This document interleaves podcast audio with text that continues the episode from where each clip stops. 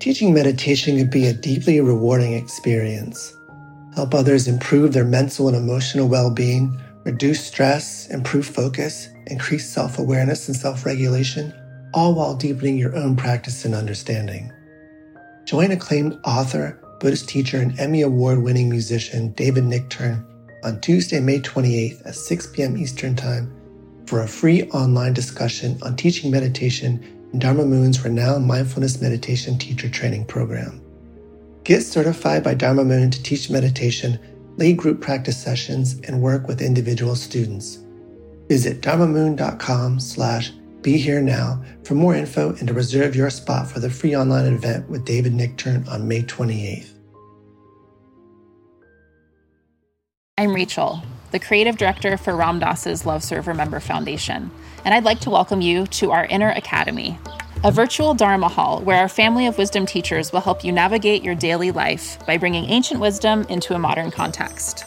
With over 200 hours of audio and video teachings, meditations, and practices from teachers like Ram Dass, Krishna Das, Sharon Salzberg, Jack Kornfield, Roshi Joan Halifax, Joseph Goldstein, and many more, the Inner Academy is your core resource for finding balance, presence, and navigating the ups and downs of your daily life. The Inner Academy has guidance for every step of your journey. Choose from an annual or monthly membership and gain access to past and future courses, retreat replays, virtual community, and much more. If you've been familiar with Love Serve Remember Foundation for a while, you'll know that most of our offerings are given freely or on a sliding scale basis. So when you subscribe to the Inner Academy, you're paying it forward and bolstering our ability to continue creating accessible offerings for all in the future, as Ram Dass wished for us to do. Be here now and start your journey with Ram Dass's Inner Academy today. For more, visit ramdass.org/Inner Academy. Worried about letting someone else pick out the perfect avocado for your perfect impress-them-on-the-third-date guacamole? Good thing Instacart shoppers are as picky as you are. They find ripe avocados like it's their guac on the line. They are milk expiration date detectives. They bag eggs like the 12 precious pieces of cargo they are. So let Instacart shoppers overthink your groceries so that you can overthink what you'll wear on that third date. Download the Instacart app today to get free delivery on your first 3 orders, while supplies last. Minimum $10 per order. Additional terms apply.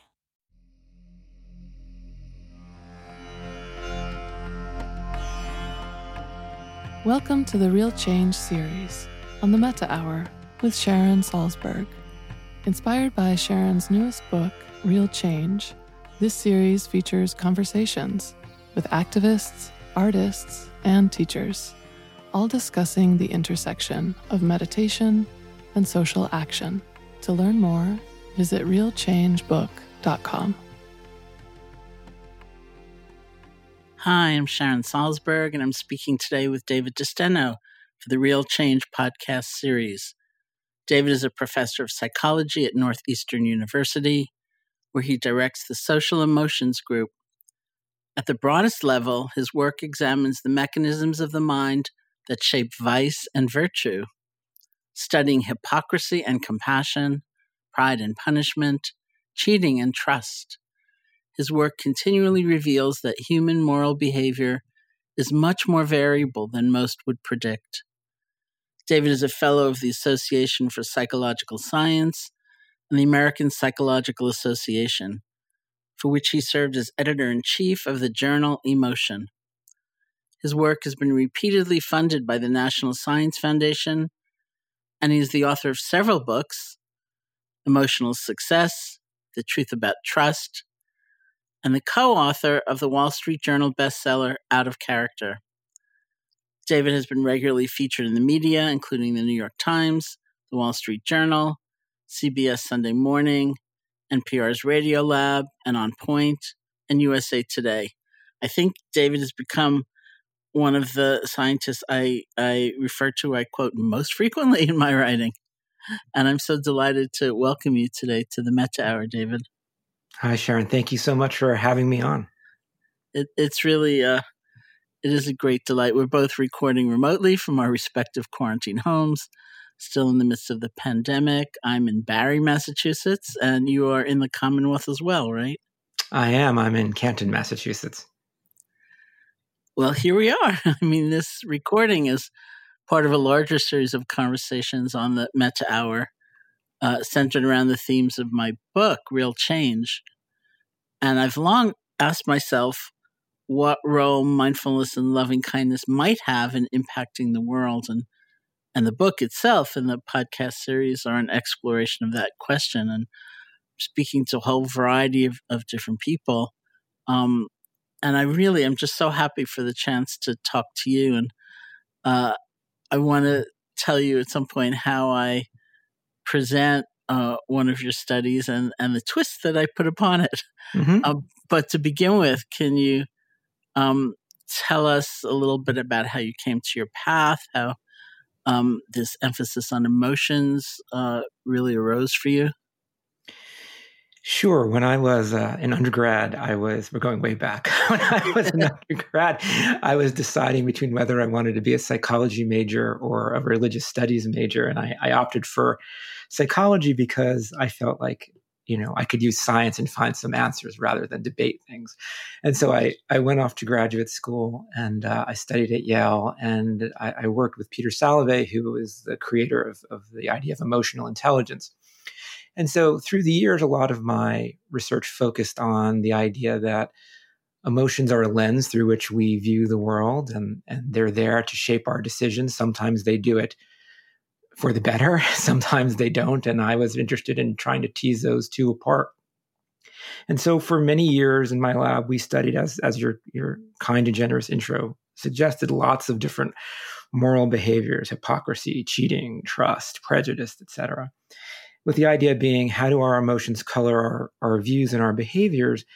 But over time, what we really began to focus on are not the ways that emotions lead us down the wrong path, but the ways that it could actually help enhance well-being and compassion and kindness and generosity in the world. And so we have spent many, many years looking at that. And the reason I mentioned at the beginning why I was trying to decide between being a religious studies major and a psychologist is, in some ways, I feel like I've come full circle.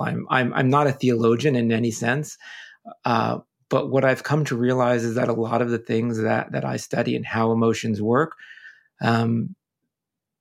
makes sense from kind of a toolbox of religion viewpoint. That is, there are a lot of practices that religions use, and spirituality uses, one being the practice of metta and meditation, that actually leverage a lot of these mechanisms in important ways. And so what I'm trying to do now is to understand how emotions like compassion and gratitude can foster people's resilience and reduce inequality and discrimination in the world, and how we can leverage even some of those practices that religions have used to foster those in people, to everyone's betterment, I hope.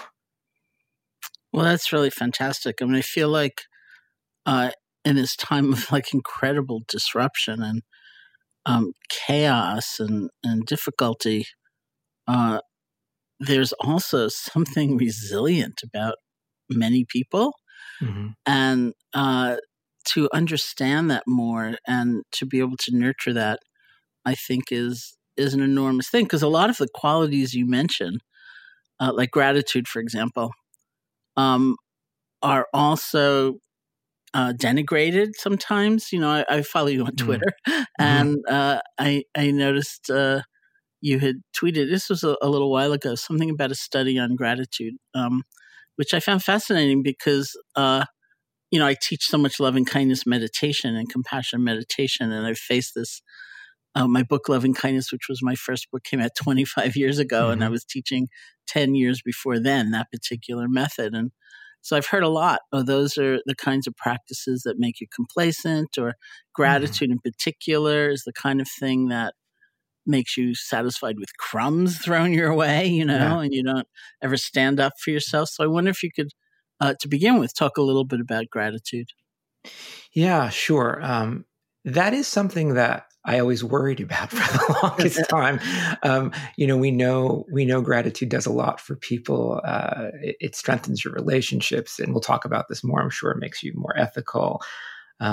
But it people would say, well, but are you making people basically suckers, right? Are you making people doormats or, you know, happy with crumbs? And what I say to people that, well, there are two things. One is, you know, every emotion we have exists for the future, not for the past. It doesn't make sense for the brain to waste its metabolic energy having you feel stuff if you can't change anything about it. And I think this is one of the wisdom points of Buddhism as well. It's like, why keep thinking about things and causing yourself pain when they're in the past and you can't undo them?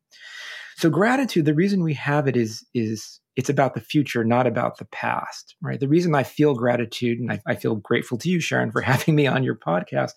The reason we feel gratitude is because it motivates us to then repay those favors in the future to the person who helped us, our benefactor, or to pay it forward to other people. And when people ask me, Dave, I want to be a success. Should I be a nice person or should I be, you know, a jerk, right? Be driving myself hard, be assertive, be selfish. And I say, well, what's your time frame?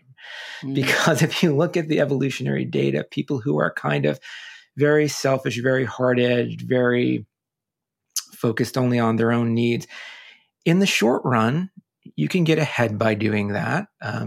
All the evolutionary models show that. But over time, it's individuals who are fair and kind and generous, show compassion, show gratitude, who in the end win because they continue to treat people fairly. People want to continue working with them, cooperating with them, following them if they have the chance, if they're in a leadership role. And over time, that is what builds your success. And it builds it both in terms of what David Brooks would call your resume virtues, right? That is, it makes you more patient, more willing to sacrifice and persevere, but it also fosters your eulogy virtues, things like kindness and generosity, things you want to be remembered for. And in the end, it's melding those two things that leads people to success. And if you look at the evolutionary data, it's there as well. People who are selfish and self-focused in the long run do not do well unless they're in an artificial position of power. That's so interesting and relieving, you know, as a response to people who really feel gratitude. As one example would be a big mistake to try to cultivate. And something you just said actually fascinated me as well. Like one of the features of the Buddhist psychology is this excruciating parsing of words and terminology so that you can tell the fine differences between this and that. And there's a distinction that's sometimes made within that framework between what we might call remorse and what they would call guilt. Mm-hmm. Whereas remorse is like a positive thing to generate because as painful as it is, that recognition of having broken the harmony or said something really wrong or hurt somebody in some way, as painful as it is to recollect that, we also have an ability not to kind of over-identify with that and not to feel stuck there and to have the energy to move on with some kind of determination to live differently. Whereas guilt is like a lacerating self-hatred where we just stay there. Like I am only the person who said that stupid thing and there's no sense of possibility or potential for change. And we just go over it and over it and over it. And it's debilitating. So it's not considered that positive. It actually drains us of energy. We can't move on. Yeah, you know, this whole idea of emotional intelligence has been big in not only the psychological literature, but, you know, the educational literature, the corporate training literature for years. And what people tend to forget is they focus on two aspects of it, which is can I read other people's emotions to understand what they're feeling? And the second is, can I control and calm my own, right? So little Johnny doesn't get to be disruptive in class. But there's a third part that I think is the most important part, which you hear very infrequently talked about. And that is, can you use your own emotions as tools? And I think you can. And a lot of what my work is focused on is if we think about it, as you're saying, emotions in a certain way, we can change what we're feeling. We can curate our own states. And in doing that, use them to achieve goals that we believe are positive ones for ourselves. And so I think, you know, a lot of what, especially, I mean, Buddhism has a tremendous psychology over over millennia, not based on scientific experiments, but based on deep insight that in some ways tracks a lot of what we're finding now. And so I think the attention to that parsing and to using emotions in a wise and appropriate manner can be a huge benefit to people. And that's part of what I'm trying to do from my scientific bench of it. So speaking of emotional intelligence, I should first say Dan Goleman, who popularized the notion, brought me to my first meditation retreat in India in 1970. I met him when I was in India looking for a teacher, looking for a method, really, more than a teacher. And he was speaking at this yoga conference I was at, and the yoga conference in general was a completely dismal affair where the low point were these yogis and swamis standing up on the stage, pushing and shoving against each other to try to be the first to grab the mic and speak. And and there was Dan giving a paper for some reason. He was still a graduate student at the time. And he said at the end of his talk that he was on his way to this town called Bodh Gaya, which where there was going to be this intensive 10-day kind of immersion retreat. And I thought, oh, that's just what I've been looking for. And so I went. So, and part of, I'm going to ask you your opinion about the marshmallow test, which is part of what's in the book, because I've wondered how much kind of the contextual nature of a little kid's response would be, like if you're in a home with poverty, for example, and you can explain what the marshmallow test is, but it's so unlikely. It's not in your experience that second marshmallow is going to come, or there's deprivation of some kind. Wouldn't that influence the child's response? It's not just a matter of kind of self-discipline. Yeah, no, that's exactly right. Let me, since you suggested I do this, let me step back and explain the marshmallow test for people who might not be aware of it.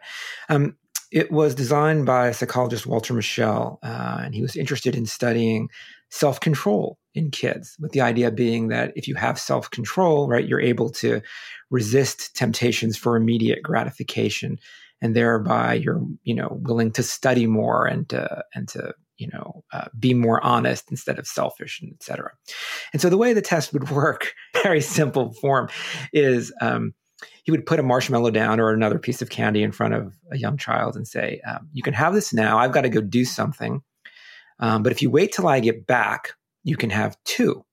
And what this is a child-friendly version of a dilemma we all face that economists call intertemporal choice, which is you can have a reward now, but if you wait, it will be bigger. I tend to talk about this in terms of Aesop's ant and grasshopper, right? The grasshopper whiled away the summer having a good time and dancing, while the ant went and toiled in the fields. But when winter came, the ant had a bigger benefit of food, and the grasshopper didn't and starved.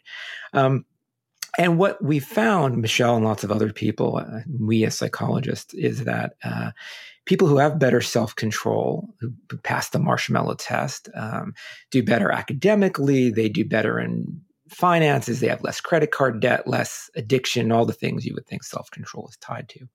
But you raise a real interesting point, and it's one that we're reconsidering now and finding new data on. If you live in an environment where you've learned or come to expect that effort or self-control isn't going to lead to anything, that is, if you don't take the benefit when you have it, then you're basically going to lose out because it's not going to come your way again. Or you can study all you want, but it's not going to lead to anything because you're coming from an environment where there's just discrimination or inequality that makes it very difficult for you to succeed. I mean, you can even look at the zip code data in New York to look at, kids living blocks apart have dramatically different outcomes. Then it is kind of irrational for you to wait. And so one can make an argument that, kids from these environments who don't wait, it's not that they don't have the capacity for self-control. It's that they have no belief that it's going to lead to anything better. And so for them, it is rational not to wait. And, we can debate that all you want, but it clearly offers a different take on the marshmallow test. It's so interesting because, does it offer a different take on science and research in the sense that the findings maybe could well be contextualized in some way?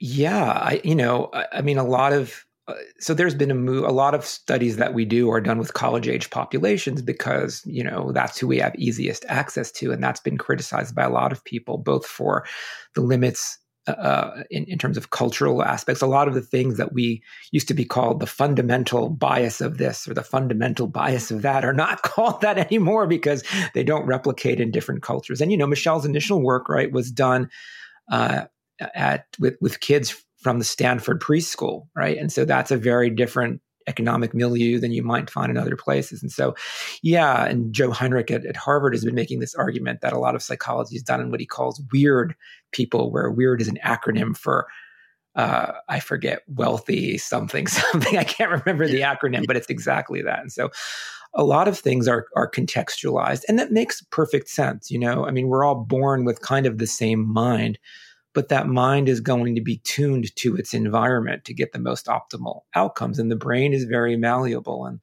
And so it tunes itself to what the expectations and likelihoods are in its environment. So I think that's something that we're aware of as a field and we're struggling with. And I think we're making headway on it.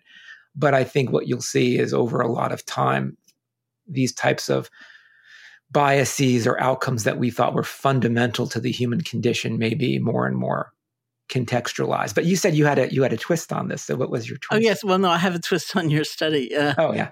But now I'm thinking, what is weird? I've heard that before, but I can't. Yeah, I have to go look for what the acronym is. I can't remember. I know W is Western, but I forget the rest. Yeah. E is probably educated. Yeah. But I was working with a group once of international humanitarian aid workers, and they really came from all over the world. Mm-hmm. And they were holding some study as kind of sacrosanct. And then one of the presenters said, well, you have to understand who that study was done with. There's nothing like people like you. So it's just interesting to me. So the study that I wanted to talk to you about of yours, one of them, is the now quite famous one in meditation circles about mindfulness training, bringing forth compassion and the response of the people in the waiting room of the lab and who stood up to offer their chair. And so maybe you can describe that study and then I'll ask you my twist. Yeah, sure. So, you know, we, this was work that was started by a grad student at the time in my lab named Paul Condon, who's now a professor at Southern Oregon University. And then we've taken it up with other people since then. But we were interested, you know, for a long time, just by, I think, historical happenstance in the sciences, the people who began to study meditation were cognitive neuroscientists. And so they were interested in, you know, how does meditation affect your memory? How does it affect white matter versus gray matter in the brain? All of these things. And that's great. But at least my understanding, and Sharon, feel free to correct me if I'm wrong, is that the reason meditation was created was to help reduce suffering in the world. Yeah, and part of that, right, is to increase people's ethical behavior and compassion. And the lamas that I've talked to said, yes, it will do these things for memory and these other things, but those are all just kind of ancillary along the way, and they can be helpful, but that's not the goal. And so no one had looked at the social outcomes before. And so we decided this is what we wanted to do. And so we designed a study where we would bring people into the lab, people who had never meditated before. And we recruited them out of the local Boston area, and they were either put on a wait list or they took part in this study. And it was led by Lama Willa Miller, who was doing the teachings at the time. And they did meditation for 8 weeks, coming once a week to be trained in a sacred space we had that Northeastern has that's multi-denominational. And she created daily MP3 practice sessions for them at home versus people who were on a wait list. And we told them after 8 weeks, come to our lab, we want to measure your memory and other things. That wasn't really true. The experiment took place in the waiting room. And the way it was designed was as follows. We had two actors who worked for us, and they would be sitting in this waiting room where there were 3 chairs. Then the real person from our study, a person who had meditated for 8 weeks or not, would enter. And of course, there was 1 chair left. They would sit down in the third chair. About 2 minutes later, another actor who worked for us would come into the waiting room, and this person kind of walked down the hall, and she was on crutches wearing one of those ankle boots you wear kind of when your foot is broken, and she was wincing in pain. She wasn't really in pain. This was just part of the act. She would come in. The actors who worked for us who were already in their chairs were trained to avoid her. So they would turn their eyes away from her. They would thumb their phones, you know, basically ignoring her like you do on the subway when there's somebody who needs your seat who you don't want to give it to, which happens all the time, at least on the Boston Tea. And what we wanted to see is what would the person who had meditated or not do? And what we found, I mean, we were hoping that meditation would increase people's awareness of suffering and willingness to relieve it in others, but the effect was huge. It went from about 16% of the people who didn't meditate were willing to get up and give their seat to this person. It was about 50% among those who had meditated, which is basically a tripling of the rate.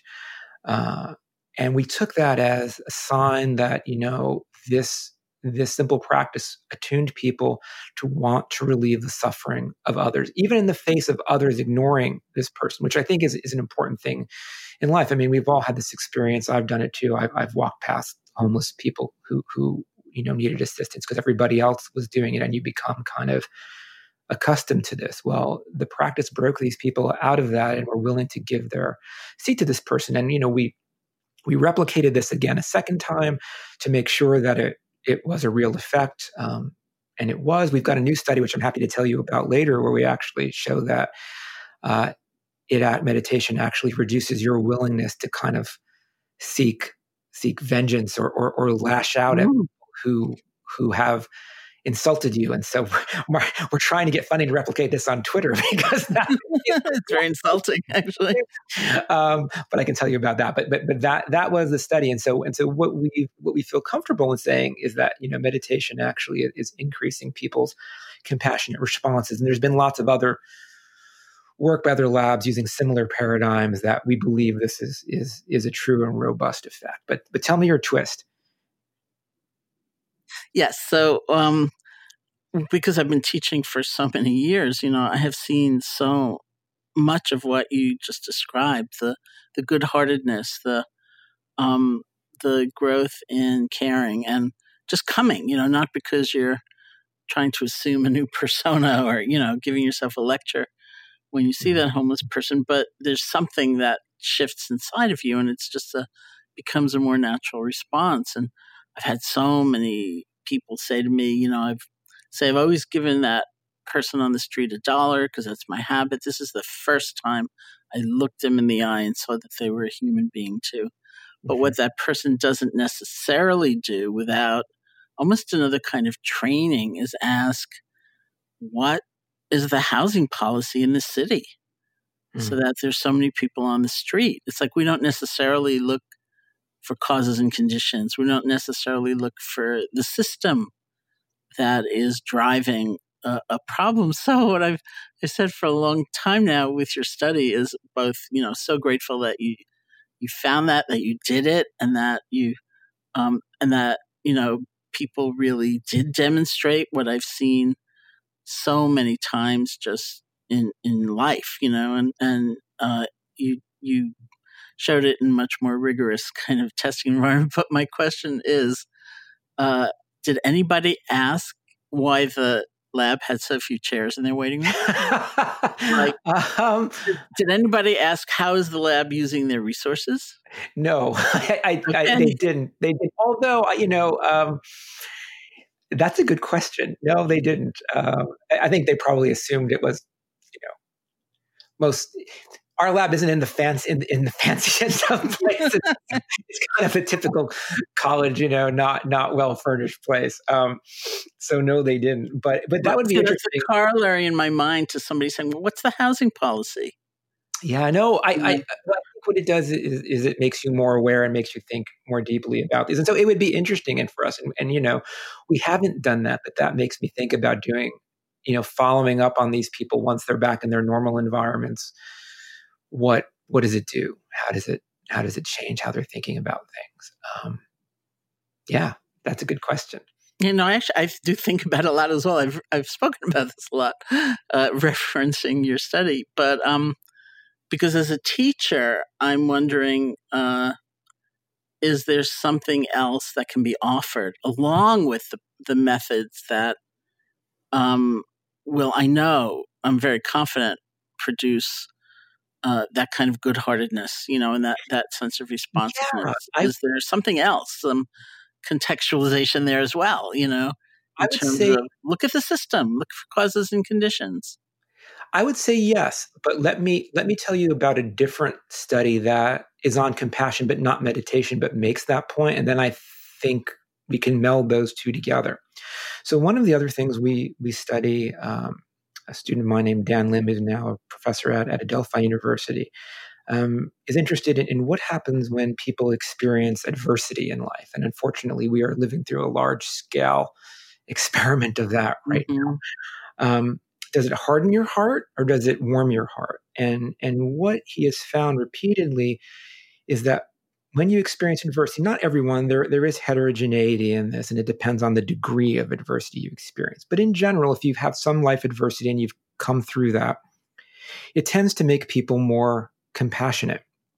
And what he's found is, so there's this thing called compassion fade or compassion fatigue, which is common, especially among healthcare workers, but among a lot of people as well. And the phenomenon basically is when we feel there are more people, the scale of a tragedy is growing. We tend to feel paralyzed by it, right? We will tend to turn away. Oh, I can't do anything about mass suffering, right? So people will give a lot of money to one child who's fallen down a well. Paul Bloom makes this point in his wonderful book, Against Empathy. But they won't do anything to people who are suffering floods or earthquakes or whatever it might be, because the scale just seems so large. Or people who are physicians will tend to stop turning down the compassion they feel because they're constantly feeling like it's wearing them down. And we can talk about this later, about the difference between empathy and compassion. But if you're constantly feeling someone's pain, it can wear you down. And what Dan found is that people who have faced adversity in life, not only do they tend to feel more compassion and behave more compassionately toward others, but they're resistant to this bias. That is, they don't dial down their compassion when there are more people suffering. And what he found is the reason why is they feel more empowered to do something about it, because they, in their own experience of adversity, realize that even small acts of kindness from other people can be meaningful, and when aggregated, can make a big difference. And so, what we're saying from the study is we don't want to make people more compassionate by making them suffer first. That's not the goal, but it's to take the wisdom of those who have suffered. That is, even small acts can be meaningful, and to use that. And so I think to translate this back into the question you were asking me is, if most of us don't want to exert effort if we believe that it's not going to lead to anything, right? Why do I want to bang my head against the wall or give lots of money if I believe it's not going to help? If you can evoke the compassionate instinct in people, the feeling, right, by that meditation normally does, but then provide them routes, avenues to which or by which they can feel that energy they exert can be meaningful, then I think you'll see the same thing. So I think people who feel compassion for meditation might want to fight systemic racism or economic inequality, but they might not immediately know the best avenue by which to do that. And so if, as teachers, we can also, as part of this, give the context for here's a way that you can actually leverage that compassion you're feeling in the most beneficial way, then I would suspect that we would find they would do that. You just solved one of my most persevering, really, difficulties. And I've never do this, but I'm going to listen to this podcast again and again so that I really can get down what you just said, because it's very important to me, that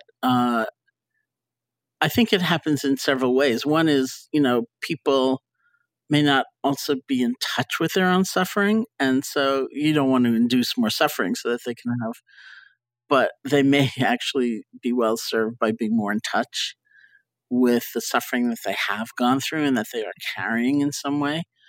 But even more than that, is that I don't know if you call it extra training or contextualization or opening the possibility. I mean, I have been saying that very thing so many times. Even a small action is enough. Like, look at where we are. You know, it's not nothing that you're calling your neighbor to make sure they're okay. You know, there are people alone. There are people struggling. You know, you can do a small thing. It counts. Mm-hmm. In this work that Dan did, one of the things we did to prove this effect was we took people who had not faced adversity and we confronted them with it. I think we were using examples of children suffering from the civil war conflict in Darfur.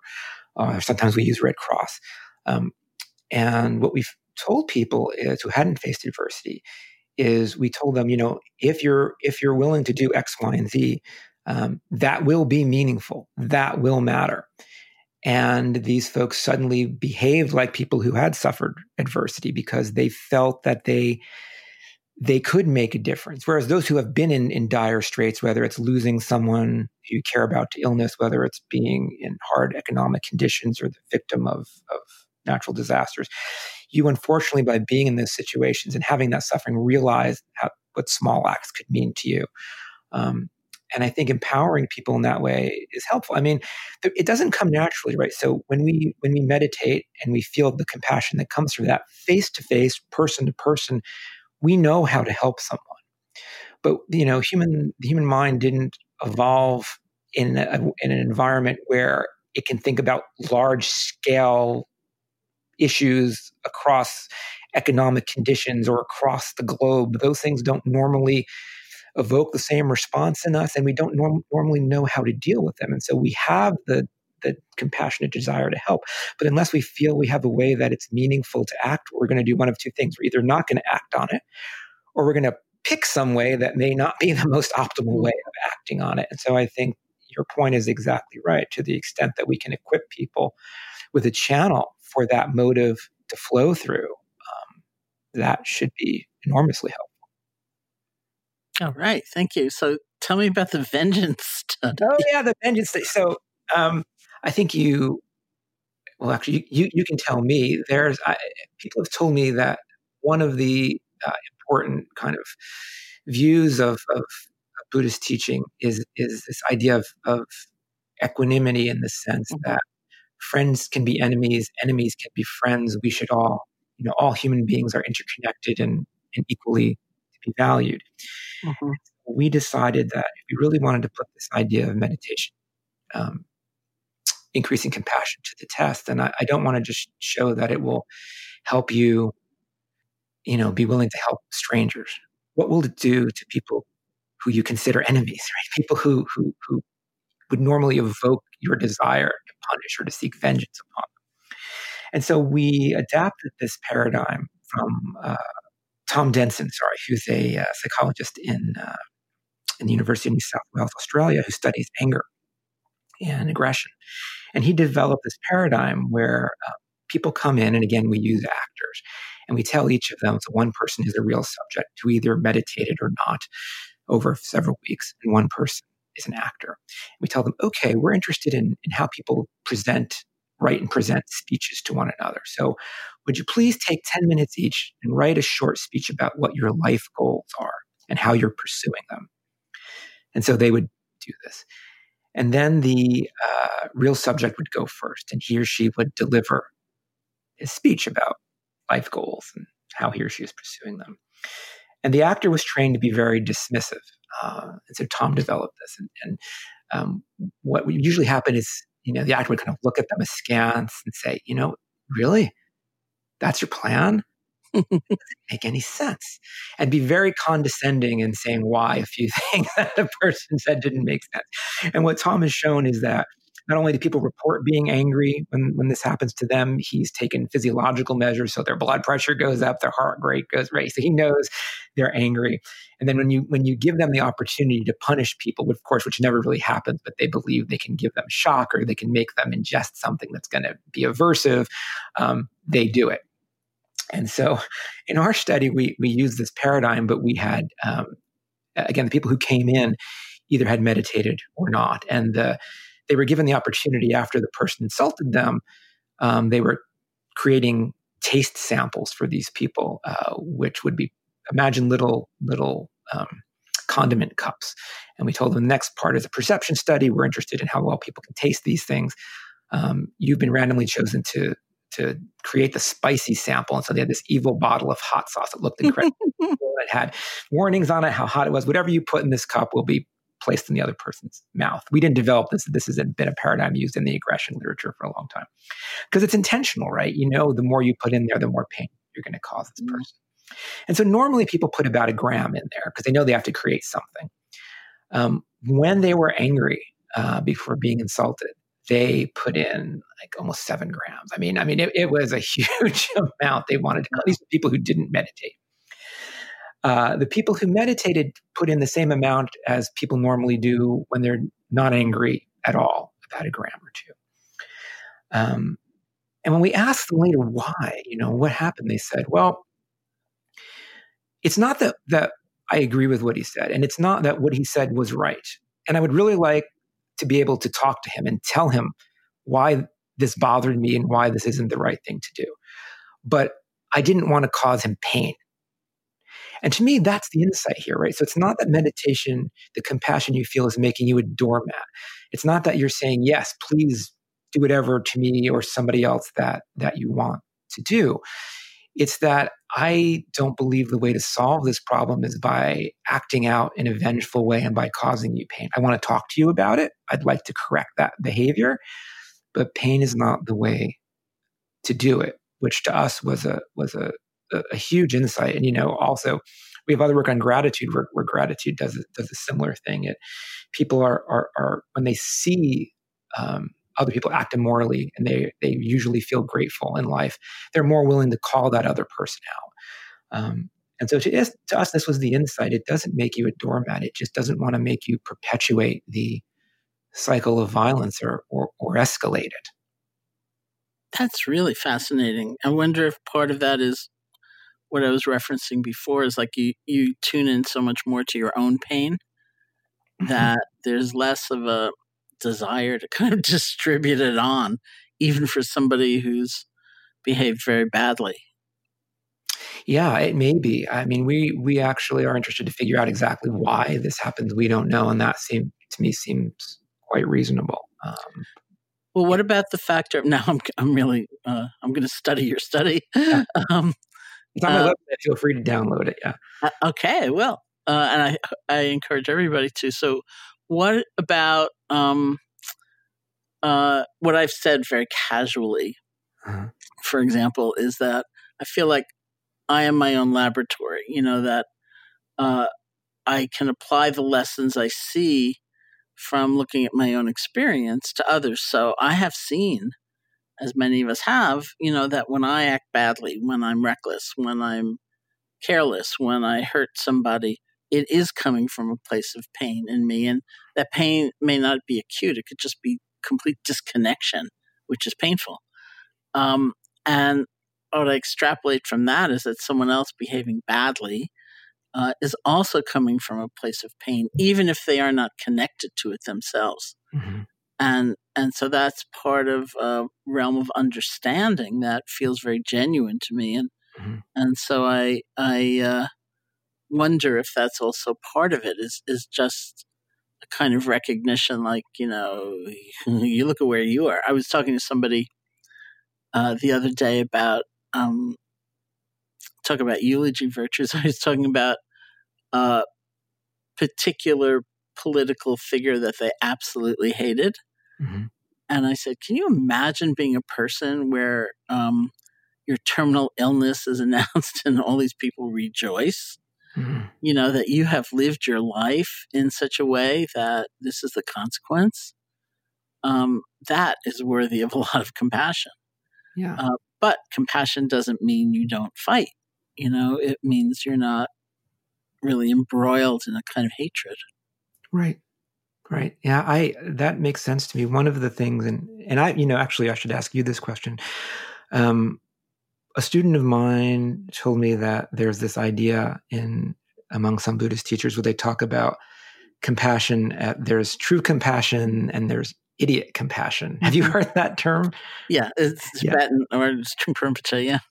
Yeah, right. And the idea is sometimes you have to recognize that people are suffering and help them through that suffering, even if in the moment that could be painful for them, but in the long term it will help and bring them mm-hmm. peace. And so the wisdom of compassion isn't always just make somebody feel good in the moment, because that's not, in their highest and greatest good ultimately.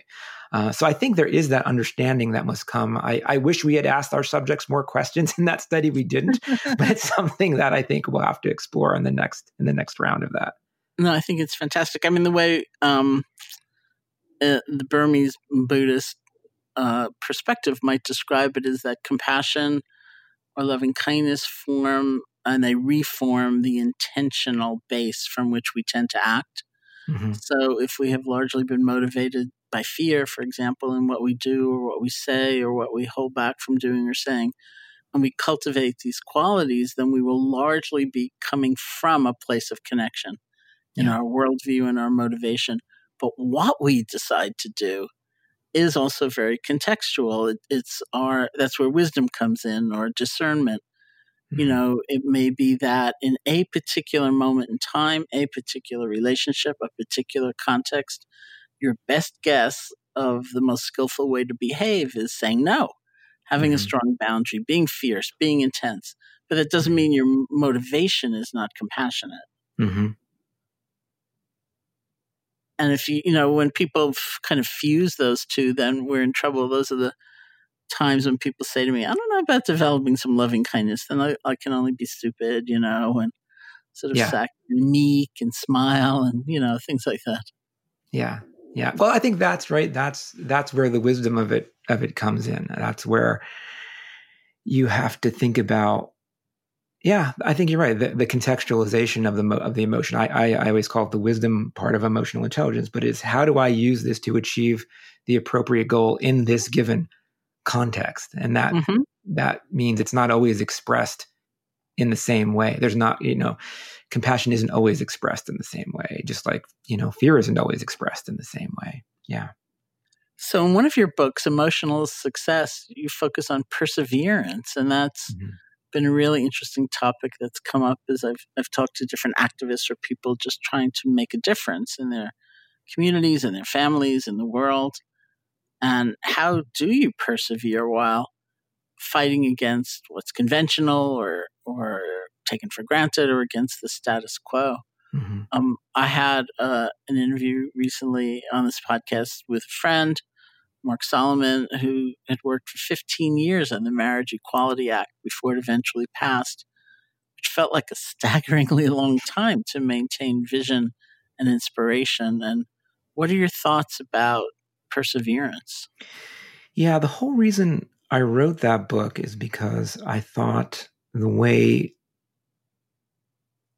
we as a society approached the idea of perseverance wasn't quite well-rounded enough. So if you think about perseverance, people usually think about this trait called grit, right? Which is my ability to persevere against difficulty and to work hard. And it's often talked about in terms of studying or practicing an instrument or, building a successful startup or, even pursuing a certain policy like the Marriage Equality Act. And people tend to think of it as this strictly kind of cognitive skill, like I'm just going to work really hard and use my willpower to focus everything.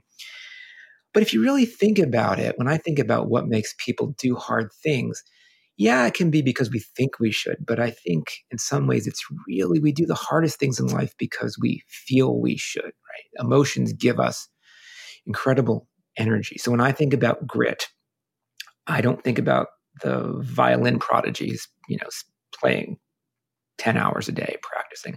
I think about, the single mom who's working two jobs to put her kids through college. I think about the grandfather who has emphysema, who's dragging the oxygen tank behind him to make sure he's going to be there for his granddaughter's first, theatrical performance, right, in high school. Things that are hard to do, but we do them because we love people, we care about things. And so in this book, what I've done is looked at emotions like gratitude, compassion, and pride, not arrogant, hubristic pride in the sense that I'm earning something, I'm doing something that's making a difference. And what we find is that those emotions make people willing to persevere toward their goals in a way that is much less stressful. So if you're always relying on willpower, you're always basically fighting an impulse inside of wanting to give up, saying, why am I doing this? It's never going to matter to anything. It's never going to come to fruition. But I should do it. And your body's always in this state of tension. But if you cultivate emotions like gratitude or compassion or pride, and there are data to show this, we tend to value long-term goals more than immediate gratification. We tend to persevere. When I feel grateful to somebody, I will do a lot to pay them back. When I feel compassion, I'll give people time, money, a shoulder to cry on to help them. When I feel proud about what I'm accomplishing, I will work hard. And so people like your friend Mark, the long-term goal, if you're always focusing on the end result, is difficult. But if you focus on little achievements along the way and take pride in those small achievements along the way, feel gratitude for the people who are helping you do that, feel compassion for the people who will be helped by the goal you're trying to achieve.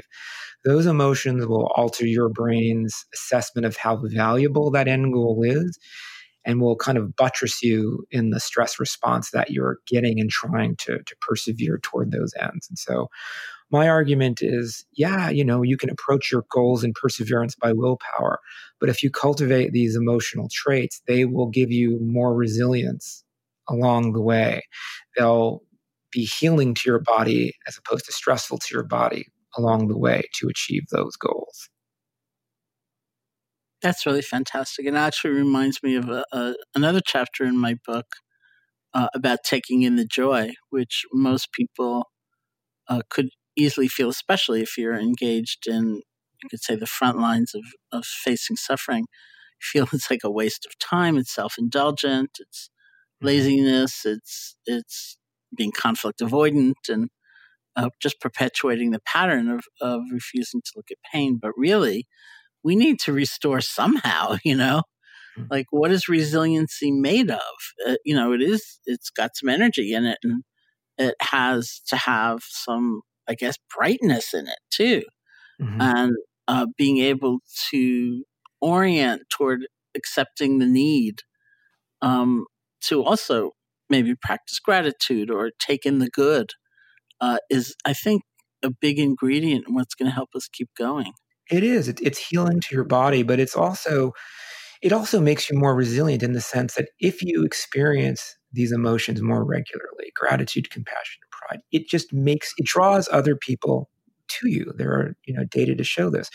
And the simple fact of drawing other people to you, reinforcing your social relationships when you are pursuing something doggedly, right? Those people, those relationships are there when those inevitable bumps along the road happen.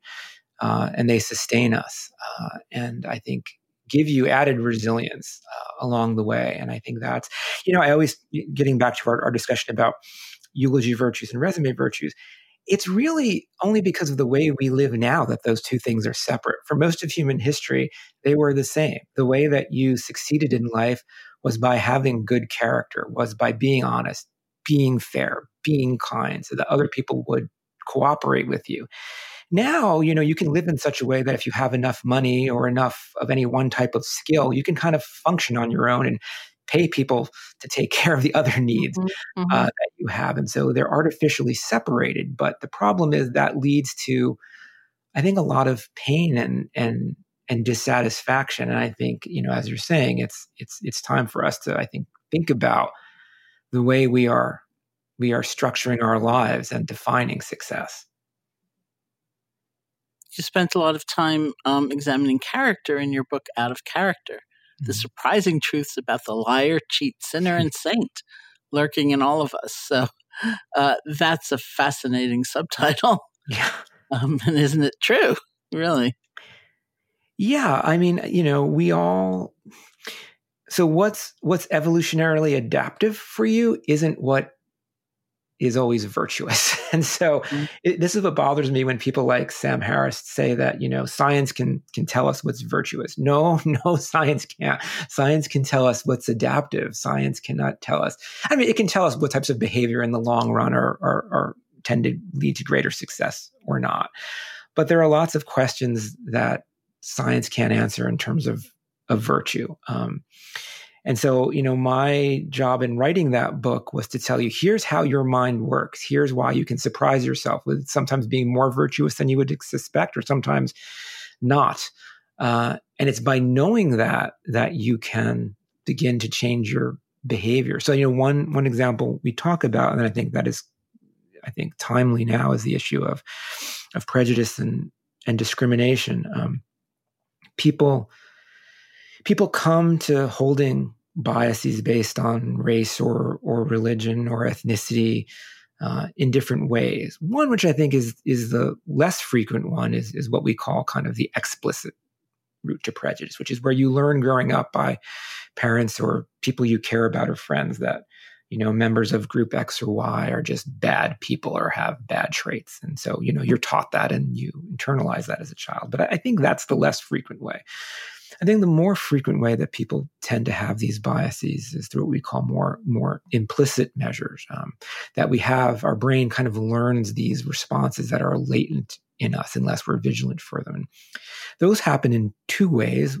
One is kind of the garbage in, garbage out method of the media. And the reason I say that is, you know, our brains are always taking in statistical pairings of things. That's how we learn what's going on in our environment. And if you live in an environment where 9 out of 10 times you come into contact with people of group X and those people try to harm you, then it can make some sense to be wary of those people. But what most of us see now is what's fed to us by the media. So when I was, you know, I'm Italian by ancestry, growing up in America, people in my family would always say, why do they always think we're in the mob, right? Why do they always think we're in the mob? Yeah. And I would say, well, because if you look at the news or look at the movies, you know, that's what they're seeing, right? The news doesn't show you the 99 out of 100 Italian families who go home every night and have just a wonderful American life. They don't, you know, they sensationalize the things that are problematic. And to most people, that's what they see. And so if you're not living in an area where you're coming into contact with lots of different people, what your brain sees is what's fed to you by the news, what is curated to you normally to be very sensational. And so you get an untrue version of what's going on in the world. But the brain is, and I don't think this is the best word to use, but it's the word that people use, tribal, so I'll use it, in the sense that if you have to make a snap decision about who you should trust more or who's more of a danger, your brain is going to rely on the simple rubric of who's in my group, right? People who are in your group are more likely to be around to pay you back if you help them out. You're more likely to have similar goals.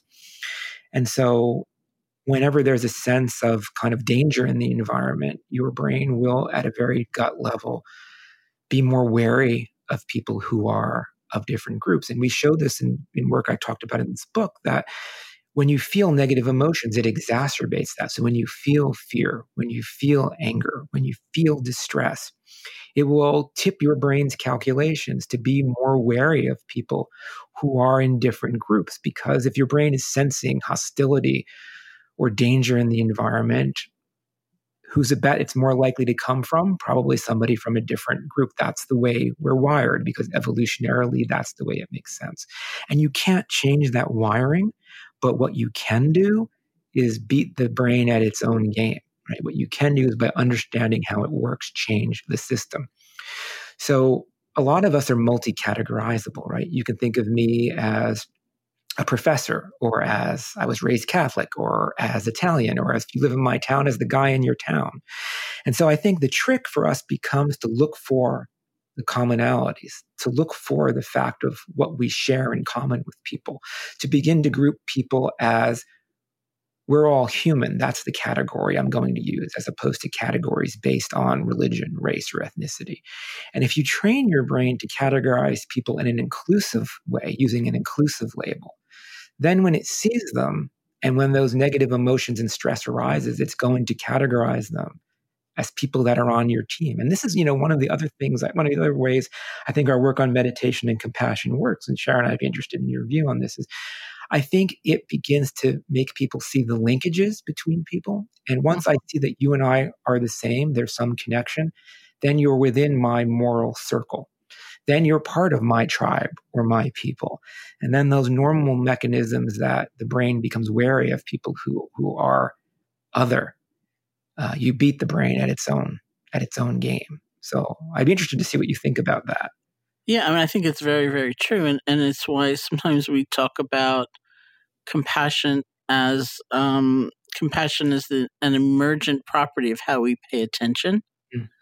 Because if we're immediately acting on an assumption, well, that person's this or that person's that, or mm-hmm. that kind of person doesn't love their children or whatever, you know. And I say that because I understand that a lot of the efforts that are made between bringing people together and from disparate political vantage points or things like that tend to find the uniting point is the love of their children. Mm-hmm. Even if nothing else. But, you know, when we just dismiss somebody and we're not actually listening, we're not actually paying attention, that we're not creating the conditions for the sense of connection and understanding mm-hmm. to arise, which would be compassion. Mm-hmm. So I think it's very true in how we learn to pay attention and how we learn to see our own assumptions is very, very critical. Mm-hmm. Yeah, I don't know that much about loving kindness meditation, but from what I know, one of the practices that you do is you train yourself to be willing to wish and extend happiness and love to other people, ultimately mm-hmm. including people who you would normally categorize as not your friends or as your enemies.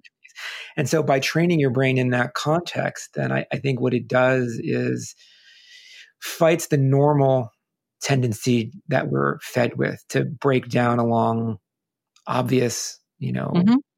Categories of race, religion, or ethnicity. And if we do that, then we retrain the mechanisms that our brain works at below the conscious radar. And that's what's fascinating, right? We're not born knowing that there is such a thing as race or knowing that there's such a thing as religion. We're born willing to categorize people because that's how we can optimize our choices in the world.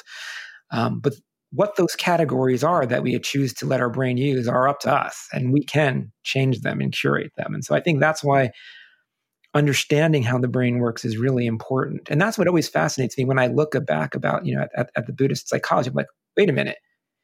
You kind of knew that. Yeah, amazing.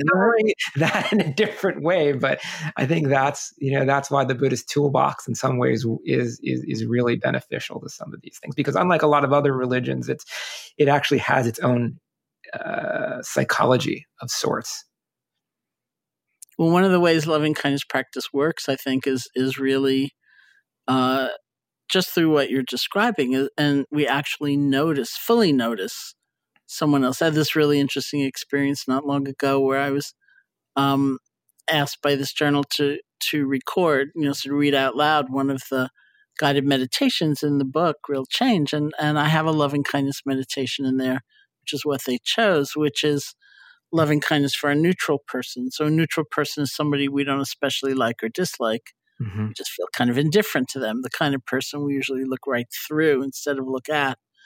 And the recommendation is to choose someone in your life that you tend to run into now and then, because you may not feel any great shakes when you're actually formally meditating, but when you see them again, that's where you'll notice the difference. And so probably for 45 years, my colleagues and I have been saying, like the checkout person in the supermarket, that's the perfect person. Mm-hmm.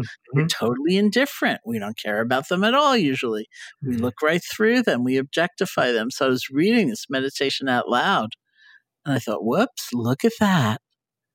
You know, these are the people, especially now, you know, mm-hmm. we call them essential workers. We think, how do I get a meal? You know, mm-hmm. how do I get food? Look at the risks they're taking. Look at them. Working because they have no choice often. And, you know, it was such a startling reminder of how our attention is usually parsed in some way, you know, and how powerful it can be to learn to expand and include that force of attention. So I have one more question for you. Yeah, sure.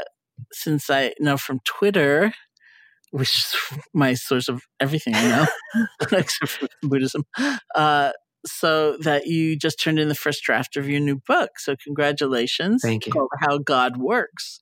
Yeah. That's not a controversial title. Yeah. No, really. It's very exciting. And could you please explain that also? And when is it coming out? Yeah. The goal is for it to come out fall of 2021. And so the working subtitle, I don't know if this will be the ultimate subtitle, the final subtitle, but is How God Works, A Scientist's Guide to What Religion Already Knew. And this comes out of a piece I wrote for the New York Times earlier in the year, last year. And the idea is it's kind of a pushback against the new atheists these days, in the sense that, you know, science and religion have always been at loggerheads, sometimes more than others. And I think right now they're truly out of loggerheads. And the idea behind it is we're not going to learn about the nature of the cosmos or the biology of disease from religion. But if you want to understand how to move people's hearts and minds, how to help them along the path of life dealing with challenges, then I think it's kind of hubristic for social scientists like myself to assume that all of religion is folly. You know, now when people have problems in life, they go to the self-help, you know, shelves, or they come to psychologists. But for millennia, they would look to religious leaders. And what we found in a lot of our work on meditation and other things is that a lot of what we're finding about how to help people deal with stresses in their lives, how to be more moral, how to have more well-being, how to deal with grief. A lot of religious rituals already leverage these aspects of the mind. And so my argument is, just like, you know, pharmaceutical companies will go and bioprospect, they'll go to the rainforest and look for traditional remedies, and then they'll come and test them. And sure, a lot of them don't work, but some do. And that's how we've found many a drug that is used now to heal many diseases. I think we should religio prospect, that is, not give up scientific epistemology at all, but be open to looking at rituals and practices, things in the religious toolbox, things that Krista Tippett, when I talked to her about this, calls spiritual technologies, to see how they can help people. And so the book is arrayed along the challenges, the road of life from birth to death, the challenges that people face at different points.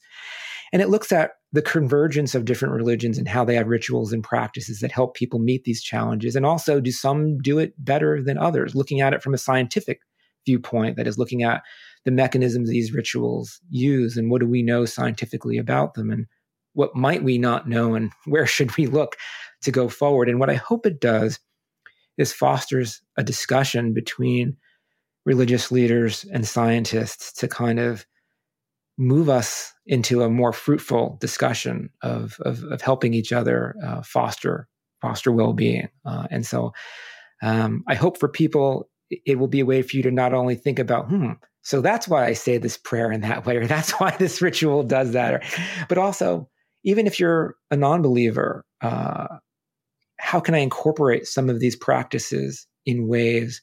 How can I take elements of sitting Shiva, the Jewish, grieving ritual, to help me deal with the grief that I'm feeling, even separate from theology?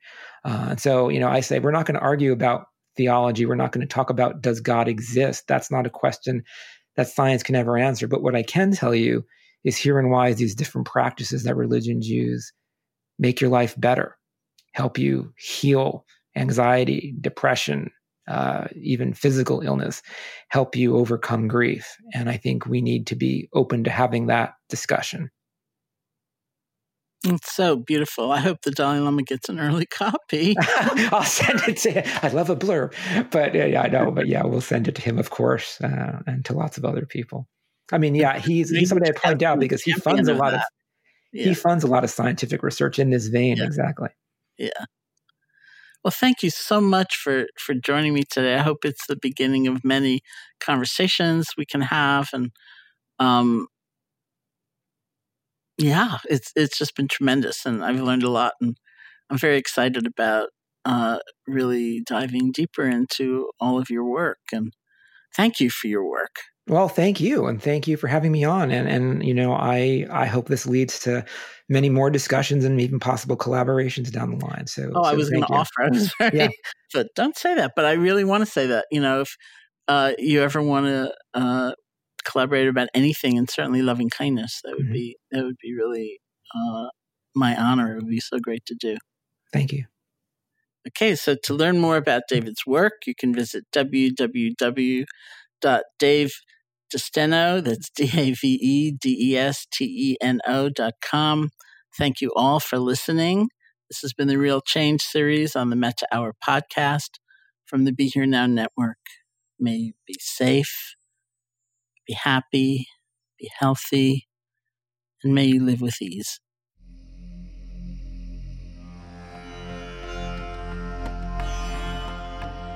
Hey folks, thanks for listening. Real Change is available September 1st in hardcover, ebook, and audiobook formats. Learn more at realchangebook.com.